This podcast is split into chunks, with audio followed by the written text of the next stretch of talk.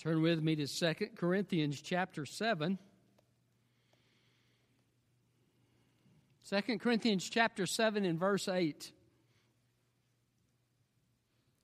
Saul was on the way to Damascus, and the great, bright, shining light came down from heaven.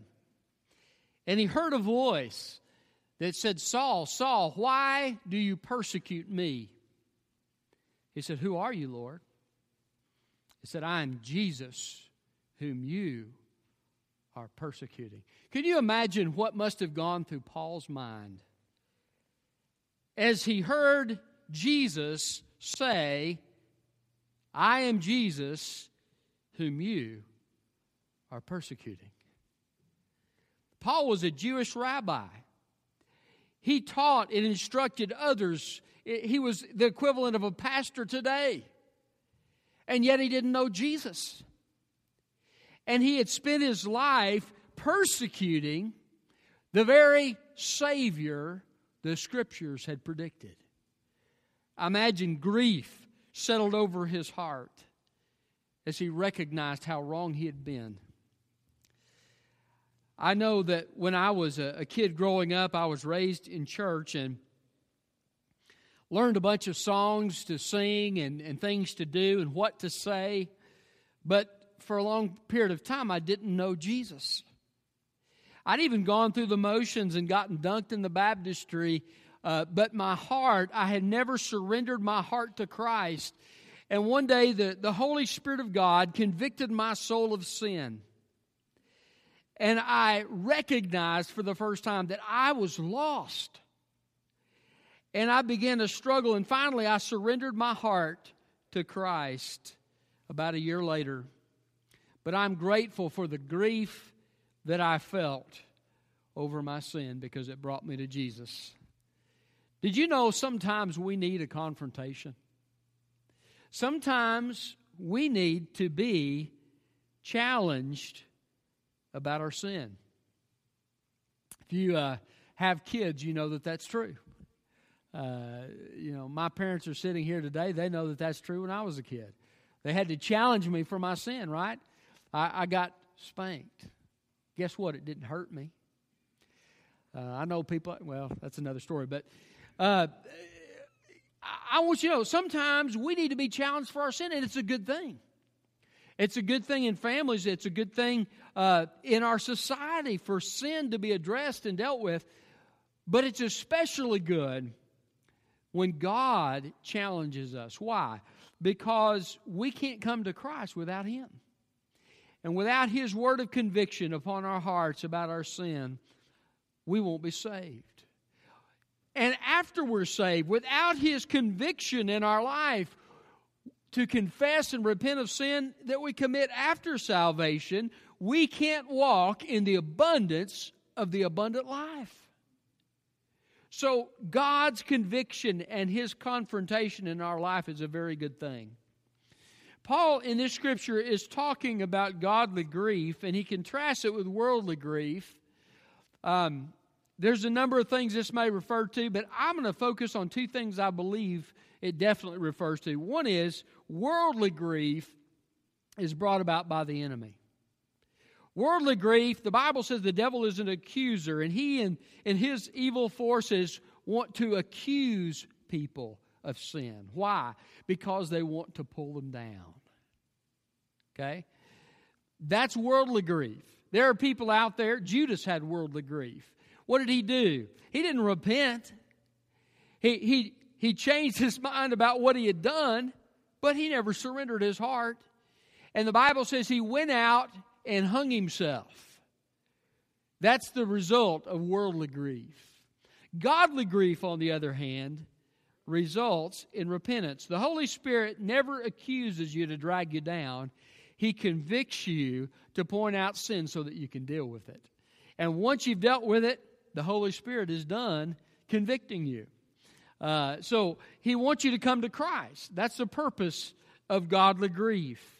If you're lost, He wants you to be saved. If you're saved, He wants you to live the abundant life. So He convicts you of sin to bring you to Himself, and that brings that godly grief that ultimately leads to some good things in our Christian walk. Paul, as a pastor, an apostle, has confronted the Corinthian Christians. And we don't know the content of that. Uh, some believe it was the, the confrontation in 1 Corinthians, but I think it's probably a sorrowful letter that we no longer have. But uh, regardless, this confrontation was painful to them. And it does sometimes hurt when we are con- confronted about our sin, doesn't it? It's, it's uncomfortable, doesn't feel good. Um, and yet, Paul said, I saw that you were grieved by what I said, and so I was grieved because you were grieved, but and yet I wasn't sorry about it because I saw what that godly grief produced in your life. And it brought about some great change in your life.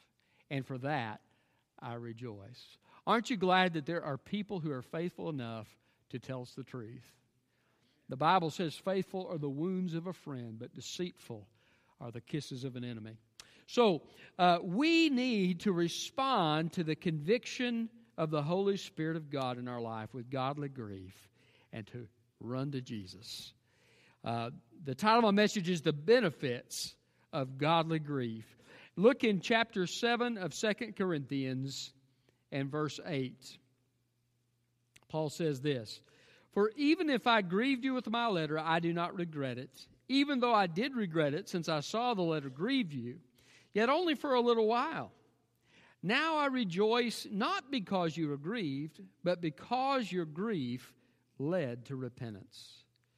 For you were grieved as God willed, so that you didn't experience any loss from us. For godly grief produces a repentance not to be regretted and leading to salvation, but worldly grief produces death. For consider how much diligence this very thing, this grieving as God wills, has produced in you. What a desire to clear yourselves. What indignation. What fear. What deep longing. What zeal. What justice. In every way, you showed yourselves to be pure in this matter. The benefits of godly grief. What are those benefits? Well, first of all, Godly grief leads us to repentance. It leads us to repentance. Verse 9 says, I rejoice not because you were grieved, but because your grief led to repentance. What is repentance? Repentance is a decision we make. Literally, the Greek word means to change your mind. But it, it, it, has to do with that decision we make. We're going this direction, and we choose to turn around and go this direction. That's repentance. Uh, the Old Testament word meant to turn. Uh, it's that choice that we make by faith uh, to follow our Lord and Savior Jesus Christ, to turn from our sin and our own way to follow Him. Repentance is a surrender of ourselves to God.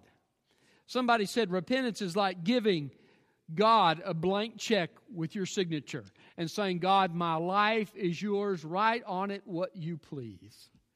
That's repentance. It's a surrender of our life. When Paul was on the Damascus Road, he said, Who are you, Lord? he knew whoever he was, he was Lord. Jesus needs to be the Lord of your life. You need to be surrendered to him. Uh, if you don't know him, the Bible says that we are to repent of our sin. Unless you repent, you shall all likewise perish. Part of coming to Christ is that surrender of our lives to Him. I heard a message called Religion versus Repentance when I uh, was impressed by the Holy Spirit the first time that I was lost. And he said, You can go through all the motions. You can come to church regularly. You can be involved in service. You can walk an aisle. You can go through the motions of salvation, get dunked in the baptistry. He said, But if you have not repented of your sin, if you have not surrendered your life to Christ, you have not been saved. And I began to realize that that was exactly what I had done. I had gone through all the motions, but I had not surrendered my heart to Christ. And so I began a struggle. And finally, somebody told me if you're having trouble with repentance, pray to God that He will give you the ability to repent. That's a great prayer. pray to God, Lord, help me to repent. That's where I was. I was struggling with it. And I finally, one day in a church service, I bowed the knee to Jesus Christ. And I, came, I literally came to the altar and I just told God in my own words, Lord, I'm tired of fighting against you. I want to surrender my life to you, and I don't care what you do with my life. I want to follow you and surrender to you. And I put my trust in Jesus, your Son, for my salvation. Do you know what happened? All the songs that I had been singing, all the things that I had been doing that meant nothing to me, began to take on new meaning. Why? Because I met Jesus Christ. He came into my life. That's what repentance does. I'm going to tell you something. I have never been the same since Jesus came into my heart. That sounds like a song, doesn't it? It's uh, a, but it's true. Jesus came into my life. I've never been the same.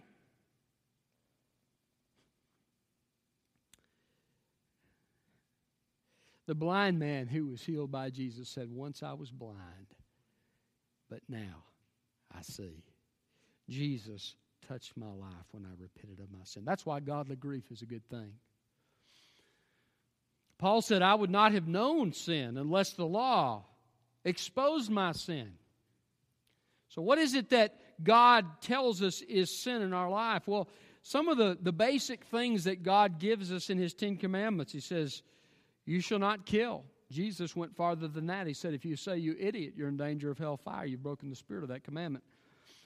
The Ten Commandments say, Do not commit adultery. Jesus went beyond that. He said, If you look at a woman with lust in your heart, you've committed adultery with her. Uh, do not steal. Do not lie. Do not covet. You ever not been content with what you have? Here's two that really bring conviction to me. You will love the Lord your God with all your heart, with all your soul, with all your mind, and with all your strength. If there ever been a time in your life where you've not loved God that way, then you have sinned. Jesus said, Every idle word a man speaks, he'll give an account for it. The Bible says God searches the hearts and the minds, and he hates evil imaginations. God sees into our very thought life. The Bible says, love your neighbor as yourself. Now, this, this is just a handful of things that we've mentioned. But can I tell you, God, in giving us those things, has done us a favor because it shows us that what the Bible says is true. All have sinned and fall short of the glory of God. There's not a single one of us who is an exception. The only exception to ever live was not just a man, he was the God man. His name was Jesus Christ. The Bible says he was tempted in every way just as we are, yet without sin. And he went to a cross in our place, took the penalty that we deserved, lived the righteous life that uh, we couldn't live ourselves, and took God's wrath and justice upon himself for our sin and said, It is finished, the price is paid, everything that needed to be done has been done, so that men and women could be forgiven and given eternal life. Then he rose from the dead. And the Bible says that if we choose to repent of our sin, to turn, to follow Christ, to surrender, and receive that gift of eternal life, that God will save our soul will be given eternal life. What an amazing gift. Not only that, but as you, as a child of God, repent, God will give you His grace and draw you into closer fellowship with Himself, and you'll live the abundant life. So ask God to give you a heart of repentance. Confess your sin to God if you're a child of God. If you're not a child of God, ask God to help you repent and to receive the grace of God. We're going to give you an opportunity to do that in a few minutes. So, the benefits of godly grief first of all, it leads to repentance. Secondly, it protects from harm. It protects from harm. The second part of verse 9 says, For you were grieved as God willed, so that you didn't experience any loss from us. That phrase, experience any loss, can, can mean so that you didn't suffer harm, so that these bad things didn't happen to you. Uh, in other words, what Paul is saying is if we had failed to confront you, there would have been certain consequences for the path that you were taking, and you would have experienced those consequences, and you would experience the pain and the heartache that sin brings. Sin inherently uh, brings death. Ask David in the Old Testament, King David. He was spending time at home. He hadn't gone out to battle with his men. Sees a woman bathing, has ungodly thoughts about her, sins for her, commits adultery with her. Uh, then, to cover up her pregnancy, arranges to have her husband killed. David experienced incredible loss. First of all, Nathan the prophet, well, first of all, he experienced the grief and the guilt of his sin. For about a year, he was just in a desert spiritually. Then Nathan the prophet comes and he rebukes David, and, and David says, I, I am the man, I, I've sinned. And, and, and Nathan says, God has forgiven your sin, but because you've caused the enemies of God to blaspheme, the child that is going to be born to you will die and the sword will never depart from your house. And as you read the story of David, David's life from that point on is one of grief and heartache. Yes, God has forgiven him. Yes, God brings joy into his life, but he has constant turmoil in his family. Uh, his son rapes his daughter. Uh, another son murders that son. I mean, it's just a constant, it's like Jerry Springer. I mean, it's just chaos in his family. Why? It's a consequence of sin in his life. Praise God that Nathan confronted him when he did, but there were consequences. Um, I'm so glad that God confronts us in our sin. Um, some of you have shared with me about uh, what God has done in your life since you came to Christ. Some habits that you've stopped that you used to have uh, some places you used to go that you don't go, um, some lifestyle choices that you used to make that you no longer make. Can I tell you, praise God, you will not suffer loss because of that sin that you've chosen not to commit. Hallelujah. You will not suffer harm from that sin. I, over, over my ministry, I've seen people make sinful choices. I've seen people make some great choices too, praise God. But those sinful choices sometimes come with a huge price tag. Hurts their family, hurts their church, hurts the witness in the community. And only God knows what goes on in the person's heart as they experience the grief and the pain of sin. Did you know what? God loves us too much to let us continue in sin as His children. And if you don't know Christ, God loves you so much that He gave His Son to deliver you from sin. God doesn't want you to experience the consequence of sin. And ultimately, I know people dismiss it. But listen, I can walk out on this highway and dismiss semi trucks, but I'll still be just as flat if I walk in front of it because it exists. I'm going to tell you something. Jesus spoke about hell more than he spoke about heaven. Hell is a real place.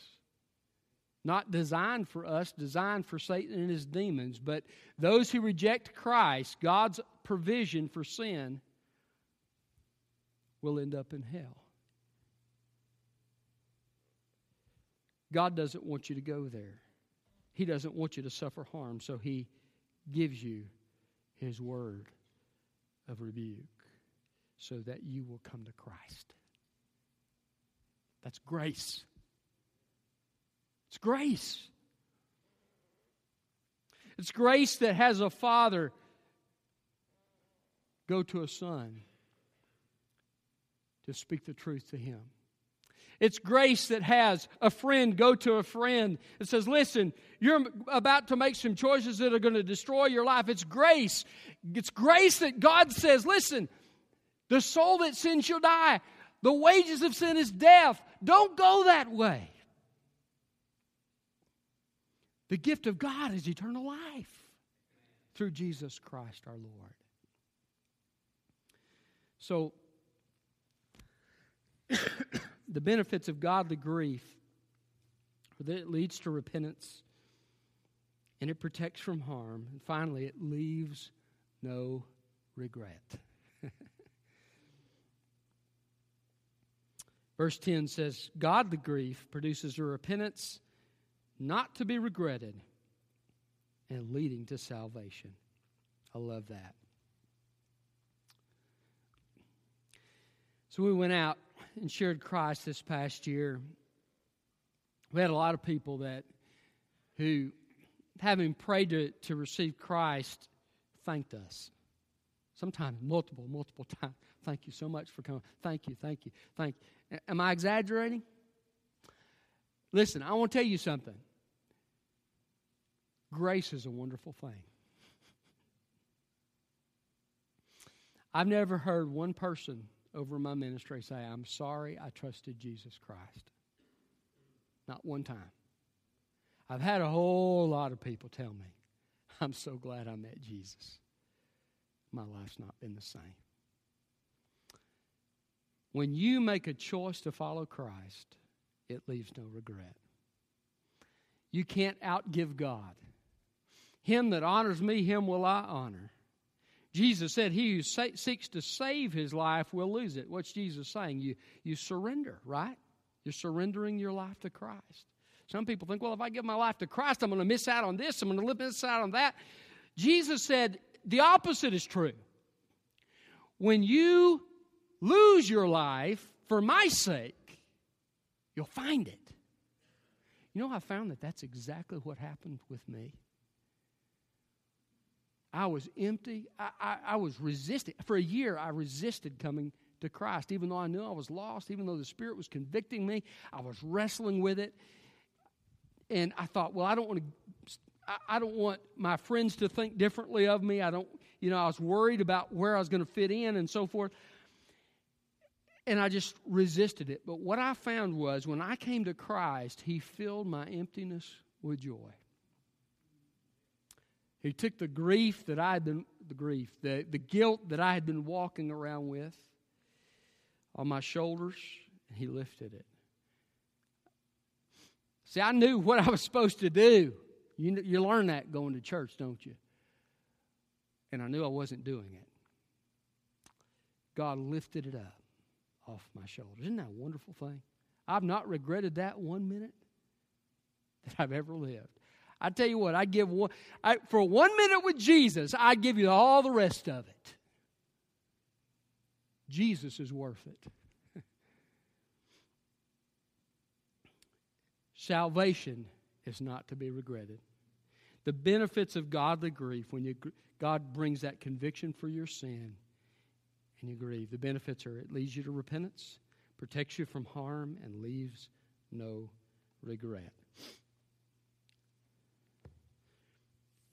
One man that Jesus spoke to was a rich young ruler. He comes and he says, What must I do to inherit eternal life? And Jesus says, Well, you've, you've read, read the uh, law and so forth. What does it say? And he, he began to quote some things to him. He says, Well, he says, uh, I've done all these from, from my youth. And Jesus saw his heart. He said, he said, One thing you lack. He said, Go sell your possessions because he was wealthy. Give it to the poor and come follow me. And the Bible says that he was grieved in his heart. However, in that case, his godly grief didn't end in repentance, as far as we know. He walked away from Jesus sad. I want you, some of you are experiencing the conviction of God this morning. I believe that and you're going to have a struggle. On the one hand, the enemy will whisper in your ear, you can do it some other time. Or what about this thing in your life? You don't want to give that up. But the Holy Spirit of God will be tugging at your heart. You need to make a choice to let God's grief do its work today. I'm just going to ask you to step out of your seat here in a moment, to come on down here to the front. If you're willing to say these things, Lord Jesus, I surrender to you. And I receive the gift of eternal life. I trust you to supply that gift that you promised. If you're willing to say that, I'm just going to ask you here in a moment, as we begin the music here in a moment, just to step out of your seat. People will be happy to move. You can just tap them on the shoulder, they'll be happy to move. You come on down here to the front, and I'll lead you in a brief prayer, phrase at a time if you don't know what to say. And uh, you can give your heart to Christ, and you can let your life of no regret begin today. If you're here today and you're God's child, God wants us to repent. Sometimes God puts his finger upon something in our lives. If you're here today and the Holy Spirit's convicting you, I don't have to tell you what it is. You know. I'm just going to ask you to come to this altar and say, Lord Jesus, I surrender to you. I confess my sin to you. You know what the Bible says? He's faithful and just to forgive us our sins and to cleanse us from all unrighteousness. Ask Him to let the Holy Spirit of God live through you that life of holiness that He desires. Let's pray. Father, thank you so much for your word. Lord, we, we ask that godly grief will perform what you desire today. In the lives of your people, Father.